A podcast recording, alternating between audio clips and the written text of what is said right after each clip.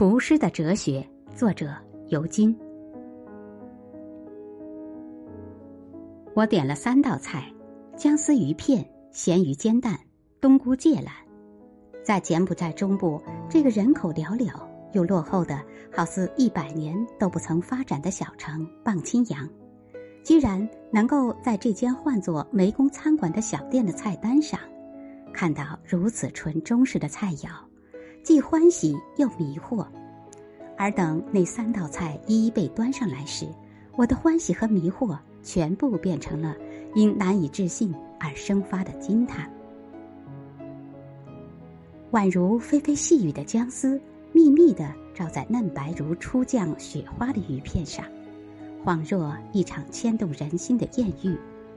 掺和着咸鱼的蛋液，被煎成一个金黄澄亮的大月亮。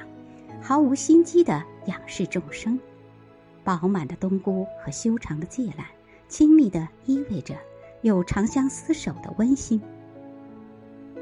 道道菜肴色泽鲜丽，卖相绝佳，味道呢更是一等一的好，每一口都让人舍不得吞咽。这名出色的掌勺人姓丁，是老板兼厨师。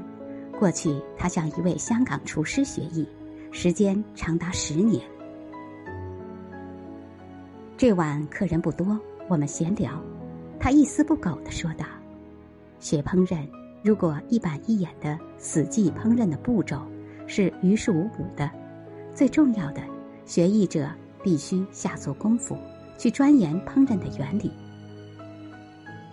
炒菜多几滴水或少几滴水，味道完全不同。”切肉必须顺着肉的纹理，否则那肉一定作怪。不管你下什么料去调弄，都煮不出好味道来。把原理一搞通，厨艺肯定差不到哪儿去。不过呢，话说回来，厨师一定要对所有的肉啊、菜呀有一份强烈的感情，菜和肉才会乖乖的听话。我看着那张菜式不多的菜单，冒昧的问道。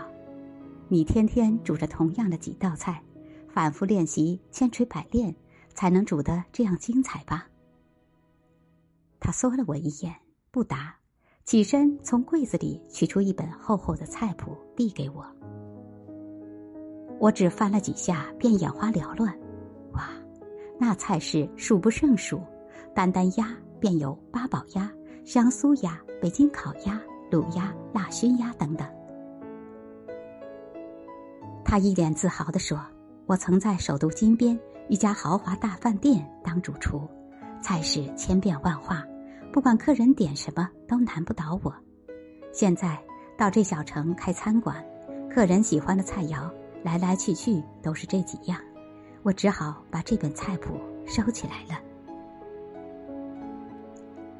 空有一身武艺而无用武之地，不是很可惜吗？”我又问。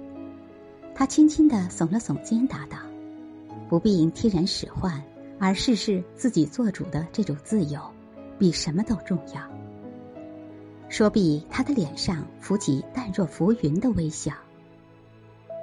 这位厨师不但精通厨艺，而且深谙生活的艺术。其实他自己就是一朵云。云不肯守着一成不变的形状，它不受天空的诱限。千变万化，自我负责，而又活得潇洒自在。